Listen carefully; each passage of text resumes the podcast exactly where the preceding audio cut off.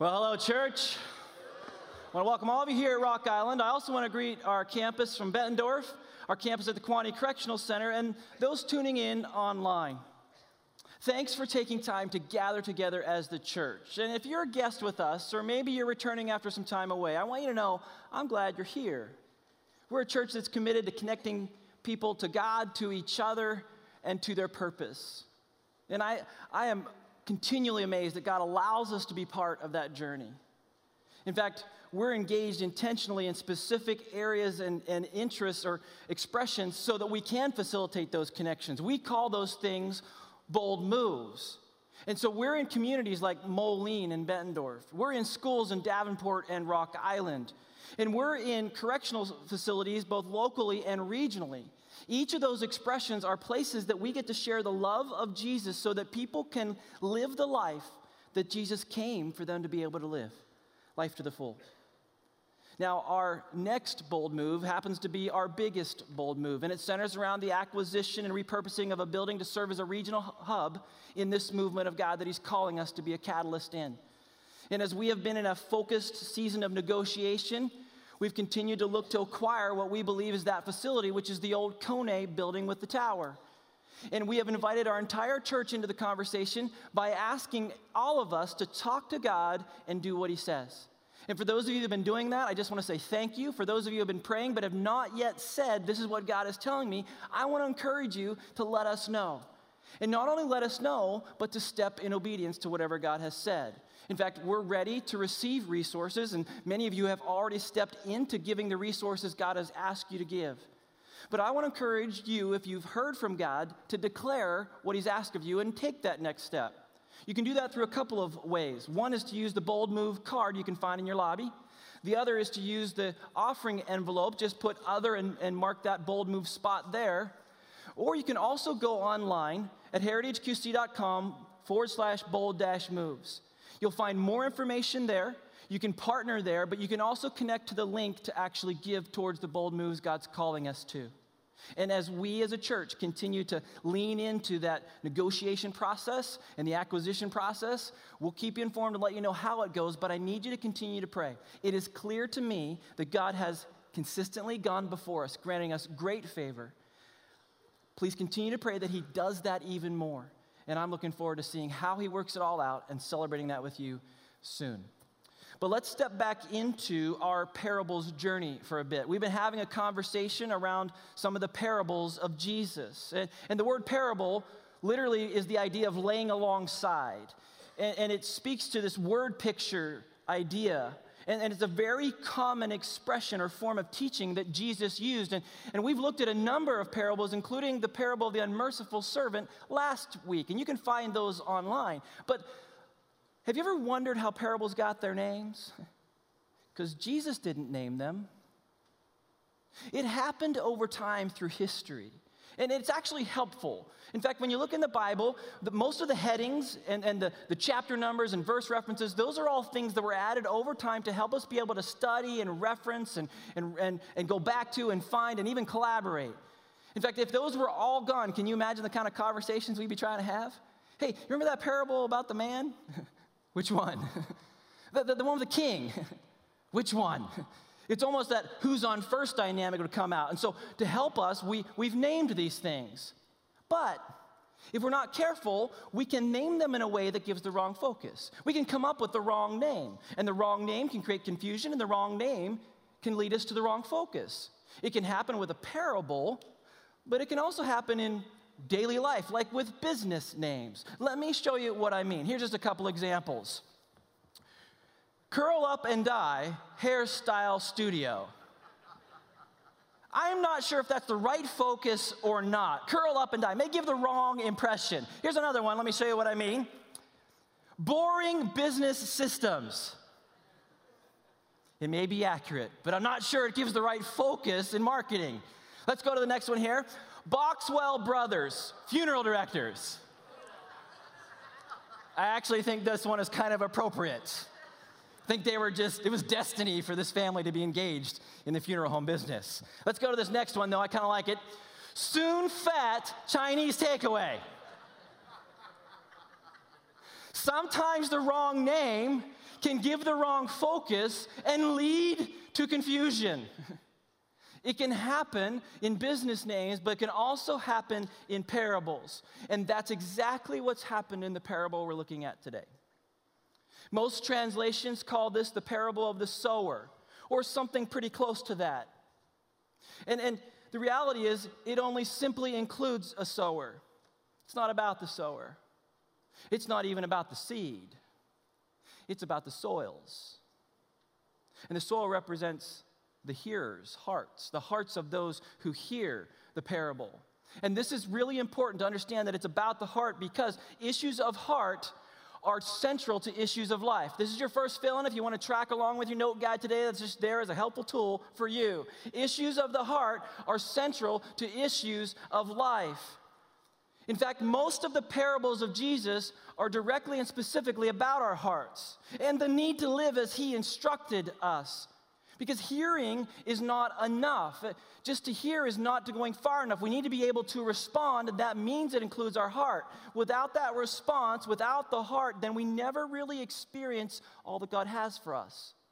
And we actually want that.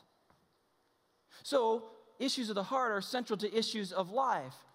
And, and we're looking at this thing that we know as the parable of the sower. But it's not about the sower, it's not even about the seed.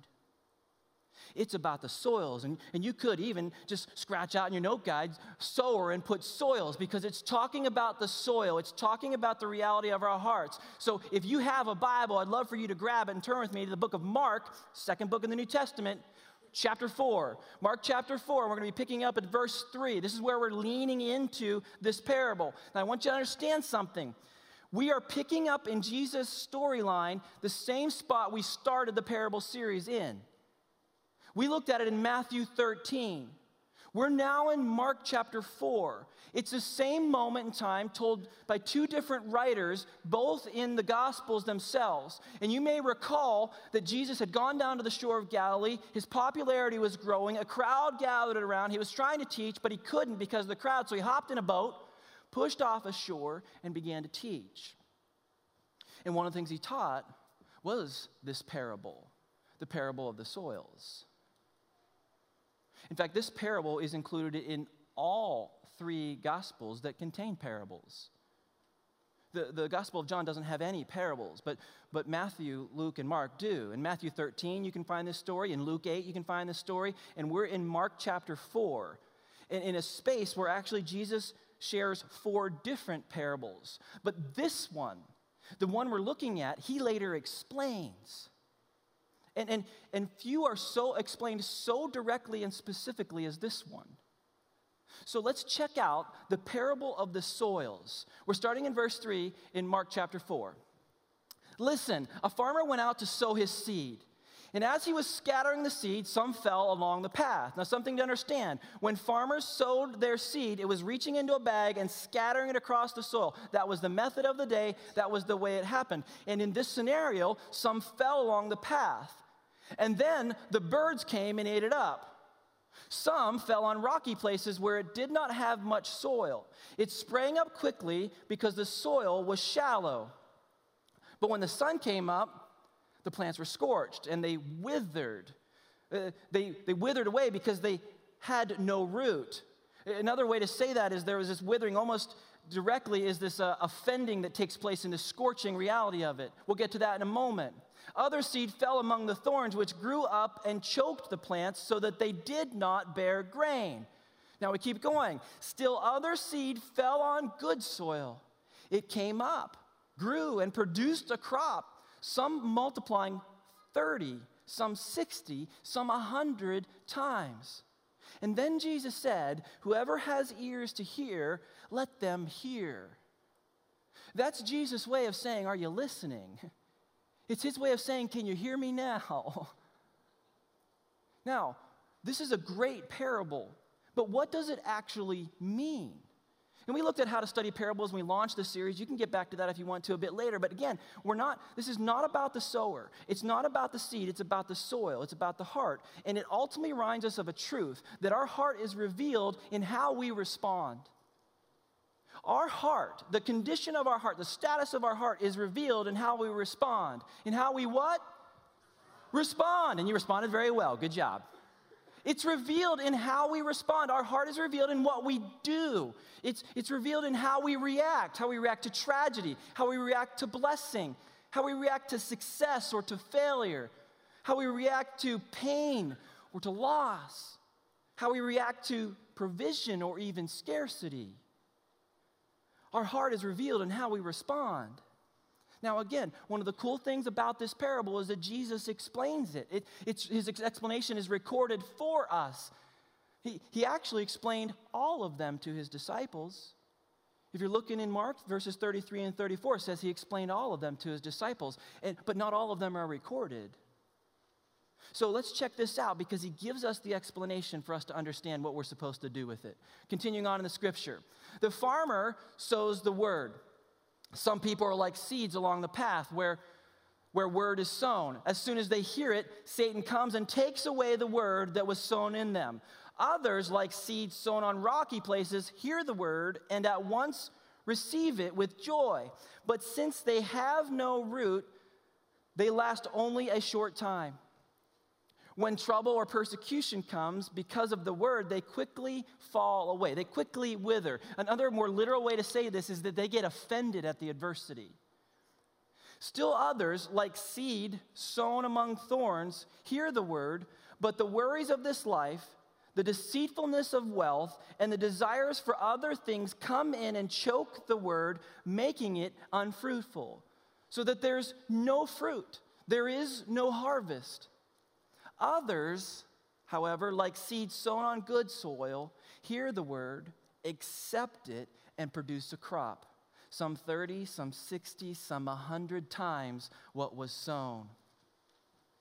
Okay, listen. The heart is the focus in this parable, but the response is the point. That's important. If we miss the focus of a parable, we miss the whole point.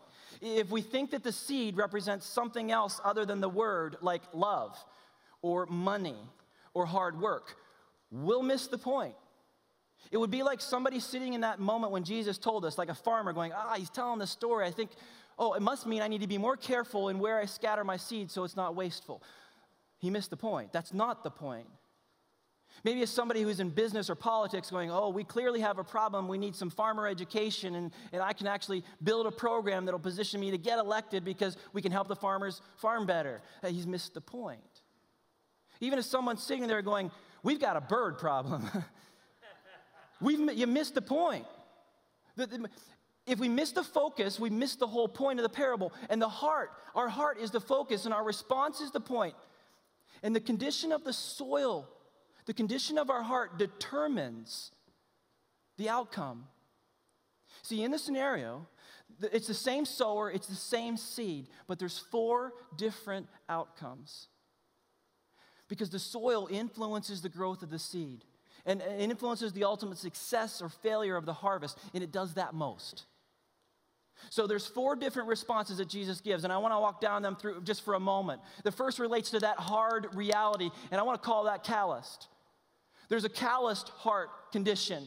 This is where the, the word, the truth doesn't sink in. It, it gets taken because it doesn't sink in. There's a hardness because of exposure, having been trampled. When you come across hard ground that is a pathway, you know that thing's been stomped and it's hard. We're talking about a hard heart, a calloused heart. When we have friction on our skin, it creates a callus, right? And I think in a very similar way, the friction of life can create a calloused heart for us. And many of us blame our circumstances. We cast blame, but hardness always begins in the heart. It's not the circumstances we live in, but how we respond to them that defines this condition. So, calloused is one. The second would relate to the shallow realities, and, and this is casual. I want to call this casual because they're, people here in this condition believe for a while. They, they respond with great excitement, but, but over time, in testing, they fall away. When, when the emotions wear off and difficulty arrives, there's nothing to show for it. They are easily offended by the difficulty, they're casual. But there's a third condition This would be described as choked, but I want to call it crowded. It's a crowded heart, choked by life's worries, by our, our possessions, by our pleasures. These are individuals who have not yet matured. They worry about things they have to do or all the things they want to get to do, and they're crowded in, and the stress strangles out what they've heard about the word and, and truth, and nothing comes of it. It's the worry and pressure, and this can happen in a number of areas of life. It can happen as we worry about our kids, it can happen as we worry about work, any number of areas. When I was a state trooper, one of the things I did is transition from patrol to criminal investigations for a season. And as a detective, it was a much different dynamic for me. In patrol, I could just show up to a problem, deal with it, have a little bit of paperwork, and move on. I was done. I was fire and forget in my mind. But in criminal investigations, I had to carry the responsibility and the weight of some significant things, and it consumed me. It, my personality started to change. I would sit at home when I was supposed to be playing a game with my boys, and I would be thinking about the, the realities around those cases. My, it, was, it was affecting my heart. It was crowding out the things that are most important. And we, spiritually, can allow other things to crowd out the things that are most important and end up with a choked or crowded heart. But there's a fourth condition. This is the good soil, and I want to call it changed. It's changed. This is where the heart is right and good. And when we hear the word and we retain it, and by persevering, we produce a crop. That's the good soil. Now, something the Jews understood in their day is that God makes things grow. However, they also understood there was a need to tend the soil, to till it, to fertilize it, to water it, Farmers do all they can to make sure the soil can produce what it can. And these are the four types of responses, the four heart conditions, the four soil conditions that Jesus is talking about. And I'm pretty sure it's safe to say that none of us want to be these top three. Even if we've struggled with spiritual things or faith or, or just struggled with God and our belief, we don't want to be hard hearted. We don't want to be unfruitful, and we don't want to have stuff robbed from us, the things that can be actually robbed from us. We want to be good soil. We want to produce fruit. We want to have right hearts, but how do we do that? What is good soil? You know, there's a number of places in Scripture I wish God had just decided to give us a bit more information, and this is one of those places. I wish Jesus had given us a little more explanation about what good soil actually is. But all he says, he just says three things. He says they hear, they accept, and they produce fruit. And literally, literally, he's saying they continually accept and they continually produce fruit.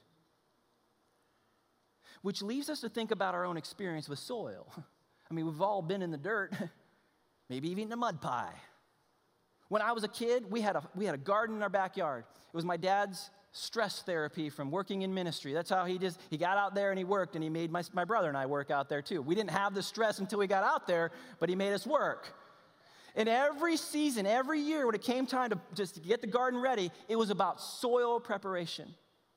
It was about pulling weeds. It was about tilling. It was about removing rocks. It was about fertilizing and giving the right nutrients into that space. Every year we did that. It was significant that we were creating good soil so that it was prepared to receive.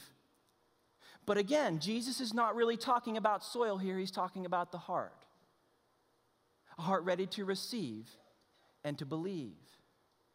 One that is open, not critical one that is ready, not doubting, one that actually knows and recognizes truth.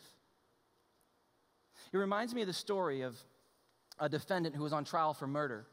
And there was really strong evidence against him, but the reality was there was no corpse. And the defense attorney, as he prepared for his final remarks, really had the sense that they were going to lose, and, and he needed to do something special. So he decides to pull a trick on the jury. And here's what he said He said, Ladies and gentlemen of the jury, I have a surprise for you all. And then he looked at his watch. He said, Within one minute, the person presumed dead in the case will walk into this courtroom. he looked toward the courtroom door. The jurors were somewhat stunned and they all looked eagerly. And a minute passed and nothing happened. Finally, the lawyer said, Actually, I made up the previous statement. But you all looked on with anticipation, and I therefore put it to you that there is reasonable doubt in this case as to whether anyone was killed, and insist you return a verdict of not guilty. The jury was clearly confused at this moment, but they, they retired to deliberate. But in a few moments, they were back with a verdict, and the jury pronounced a verdict of guilty. The lawyer said, Wait, how? How could you do that? You must have had some doubt, and I saw you all stare at the door. And the jury foreman stood and replied, and he said, Oh, we looked, but your client didn't. yeah, buddy. Our heart is revealed in how we respond. Our heart is revealed in how we react, in what we do. Now, hear me again. Our being leads to doing, not doing to our being. That's works. Who we are then defines what we do. And how we respond reveals our heart. And that positions us then again to go back okay, in light of this parable, what's the condition of our heart? Well, let's go back to the four options that Jesus described. That first is hard or calloused. That's soil that is often exposed to the world. It's trampled, it's walked on, it's used. And it's really hard to stop that kind of impact of the world in our lives. And that can lead us to an unwillingness to trust because of our hurt, our fear, or doubt. And then seeds of truth can't even break the surface. And we end up resistant to good stuff. And then Satan comes and snatches it away. He steals it. When a heart is hard. So let's just talk a moment, though, about what this is when it comes to the concept of Satan taking from us. Now, this is going to be new for some of you. This will be a review for others. Because the truth is, when it comes to how Satan works, he can't take what we don't give. When we follow Jesus, when, he, when Jesus is our Lord and Savior, Satan has no power over us. He only has what we give him. But he's pretty tricky and able to, to fool us into giving him stuff he doesn't deserve or should have. And maybe for you today, the condition of your heart is what it is because you have allowed him to have a foothold. You have given him access in certain thoughts, habits, or even relationships. And if that's the case, I want to again speak to you about the tactic that he uses to take from us. Scripture says that, that he seeks to steal, kill, and destroy. Now, so the reality is for us as a people, God has created us to live in the context of community. We're not made to do life alone. And in that community, we find a source of truth and love. Now, Jesus is the way, the truth, and life, but in the context of the community of believers, we find the ability to live in a place where we experience truth and love. But here's where, the, here's where this whole taking begins it begins when the enemy positions us to embrace what we call a D. It's doubt, it's discouragement, it's despair, it's deception, it's delay.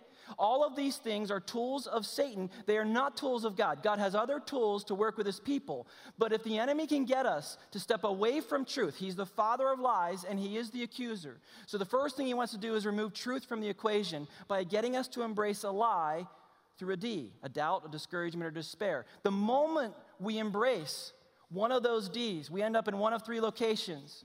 We end up in fear, isolation, or victim mentality. The moment we embrace the D, we end up in one of these three places. And now we're outside of the community of truth and love already, and we're heading down a bad path. But having taken truth out of the equation because we offered it up, we embraced a lie rather than holding the truth, we're now in a pattern of running through all three realities because his goal isn't to keep us here. His goal is to continue to use D's to move us from fear to isolation to victim mentality. So I'm afraid, therefore I isolate myself because I don't want to be a victim. Or I've been a victim, I'm afraid it's going to happen again, so I isolate myself.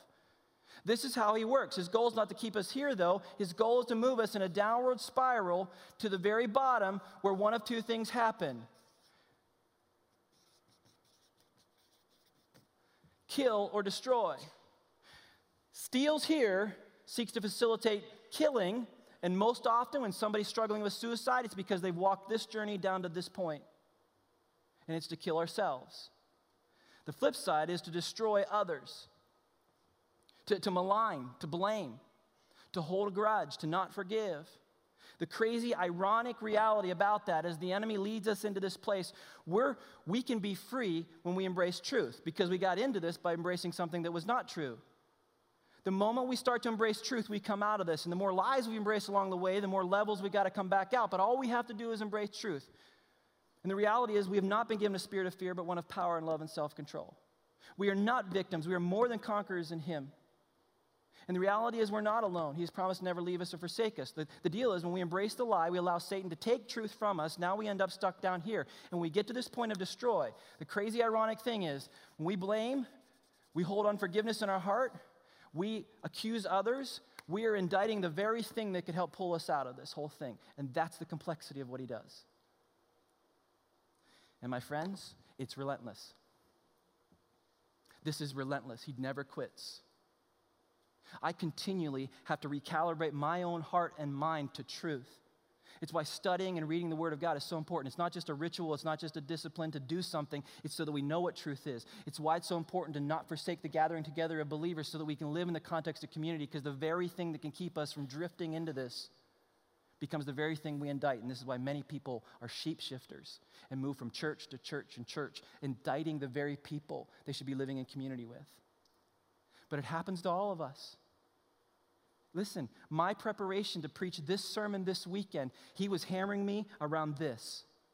I actually, in the last few days, have been, been trying to reclaim truth, not to be afraid to stand in front of you and teach. I am not invulnerable to this. He is relentless in his pursuit. I'll go one step further. Having preached a very overt message about forgiveness last weekend, where do you think he tried to get me this weekend or this week? Victim mentality. Back to Sean, you never should have been treated that way. You know what? It's going to happen again. You need to isolate yourself. It, he, this is relentless. And if you don't see this in your life, something is blinding you because, and maybe it's your hard heart, but this is how he works. And the truth is, he who is in us, Jesus, is greater than he who's in the world, and we don't have to fall prey to this.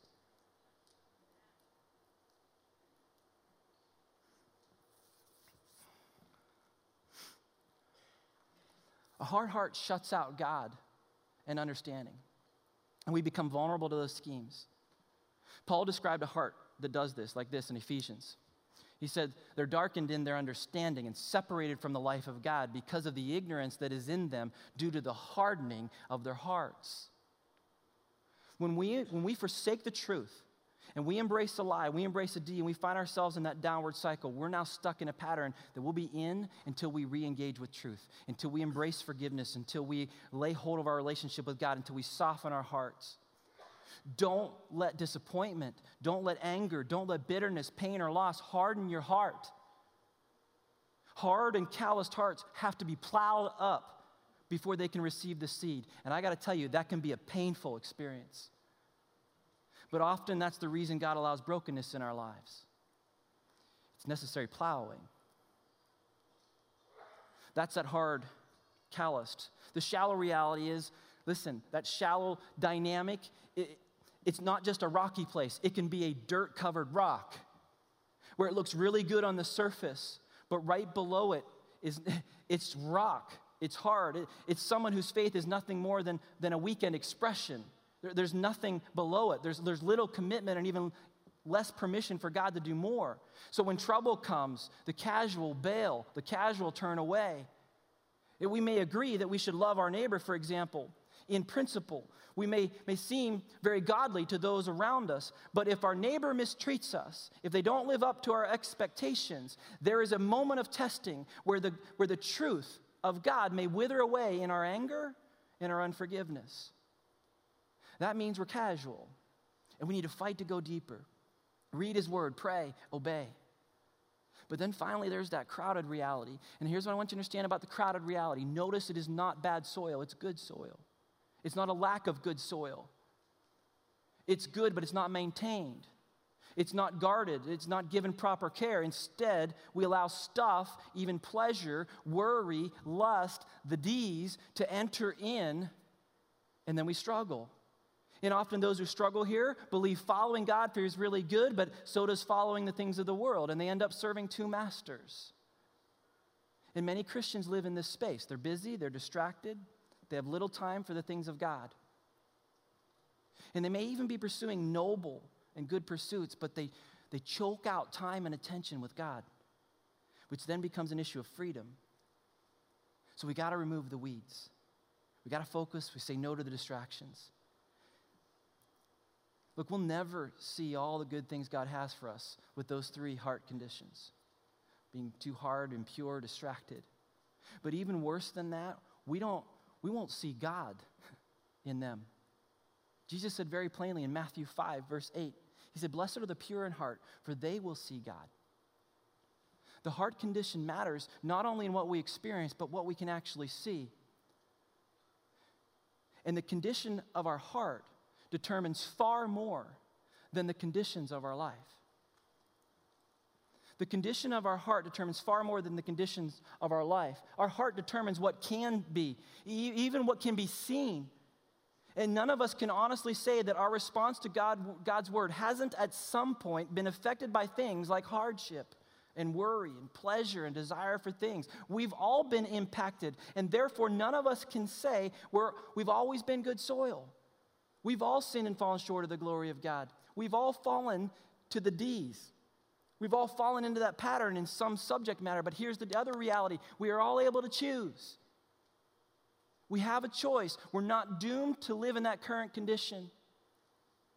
Like the soil, like soil can be made good, God can change you through Jesus if you let Him. So let Him. Usually we look at this thing and we think that Jesus is talking about four types of people. But it's not a stretch to understand that what he's saying can also apply to how we individually live in different circumstances at different times around different subjects. And where we receive in some, but we're resistant in others.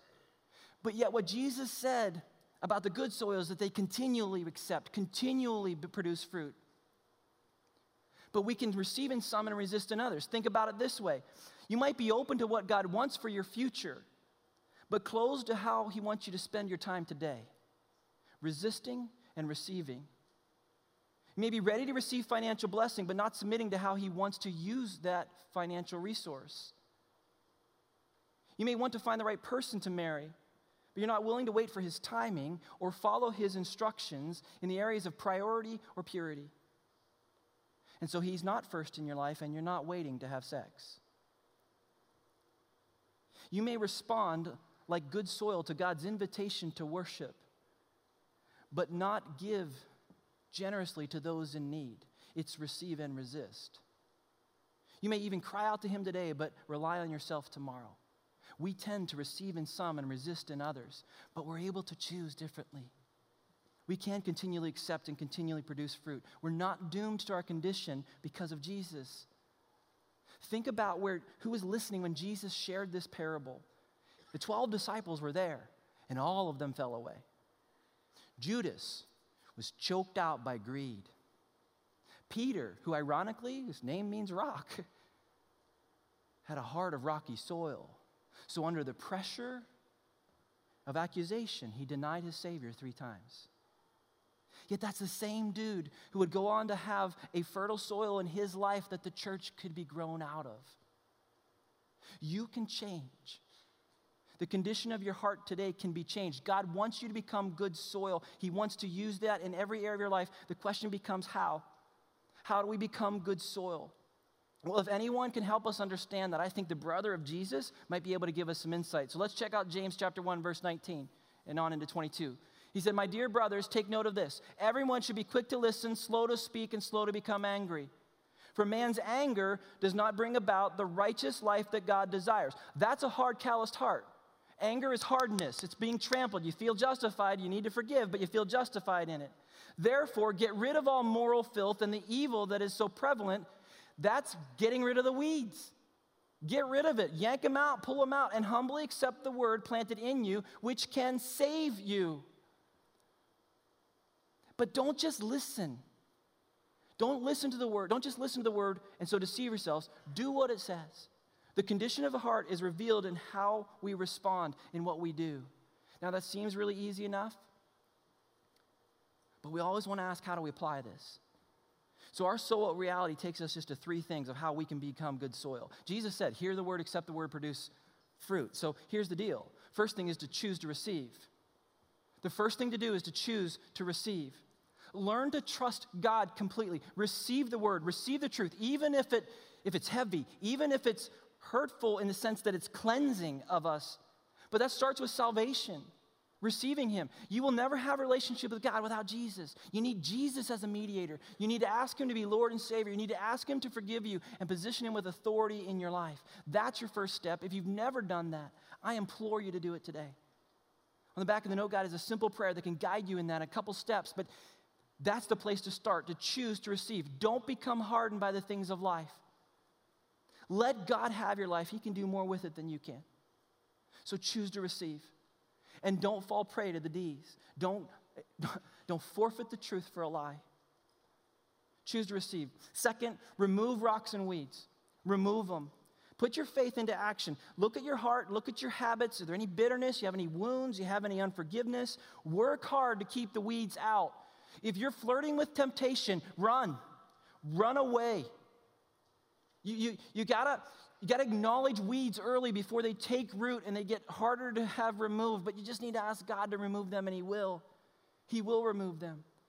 I once heard somebody say confession may be bad for your reputation, but it's always good for your soul. It's true. Remove the rocks and weeds, but then invite Him to change your heart. Invite Him to change your heart, not your circumstances. Listen, He can change our circumstances, but He's most interested in our hearts. And the circumstances He's allowed or orchestrated in your life may be specifically about changing your heart condition. Ask God to soften your heart and not just your circumstances. That'll be an ongoing process, it's not one and done. We continually recalibrate. Just as preparing a garden has seasons and you come back and you prepare the soil and you tend it, our heart needs the same thing. So choose to receive him, remove the rocks and weeds, but then invite him to change your heart. This parable I told you very early on is not primarily about the sower, but we would be remiss if we ignored him. Without him, nothing is possible. The sower, if you notice, never gave up. Sowed even on the rockiest soils and the hardest hearts. It's beautiful image and reality that God has not given up on you. And He waits for you to ask Him to change your heart. He waits for you to receive Him. He waits for you to offer up the weeds of your life that are choking you out. And He waits for you to ask Him to change your heart, to choose to allow Him to change your heart. And you can. And He will if you let Him. If you let Him, He can break up the hard soil. He can clear out the rocks. He can make the shallow soil deep. He can pull the choking weeds from our life. And He can continue to nourish the areas where the soil is rich and deep. If we choose to allow Him. And all we have to do is invite Him to do it. And you can. You can do this today. You may not be able to do anything about last year's harvest in your life. But what about this year? What about what is ahead? Because the Lord God Almighty has formed your heart and He sees it. And all you need to do is ask Him to change it and invite His power to be at work in your life through His Son, Jesus Christ. Let's take a moment to pray together and even process a bit further on your own. Let's pray. Heavenly Father, I, I thank you for the parable of the soils. God, I thank you for the example of the sower. I thank that you are, I thank you that you are the sower. Your son, Jesus, he is the way, the truth, and the life. He, he scatters seed all over the place with the hope, with the hope of us coming to you through him, of us bearing fruit. Lord, you have created us with a purpose. You have given us more than what we even probably realize at this point. Opportunities ahead, but this, the things of this world, God, the, the, the, the trampling of this world, the friction that rubs our heart can create that callous reality. And the things that vie for our attention can choke us out, distract us. But Lord, I pray in these next few moments that you would speak and you would call us out and we would step in freedom. We would offer up all that we are to all that we know of you. Lord, that we wouldn't hold back, but we would step boldly in relationship with your son, Jesus. That we would ask you to pull out weeds in confession. That we would ask you to heal wounds and help us to forgive. Lord, don't let us fall into the pattern that the enemy has for us. Don't let us forfeit truth. May you bring truth to our minds. God, God if there's something we have failed to remember, something we have forfeited and we've allowed Satan to take it from us. Remind us of what we once knew. Restore to us the truth that sets us free through your Son, Jesus. And as my friends have their own conversation with you as we step back into worship, may you speak. May you speak, Lord. I love you. I pray these things in Jesus' name. And everybody said, Amen.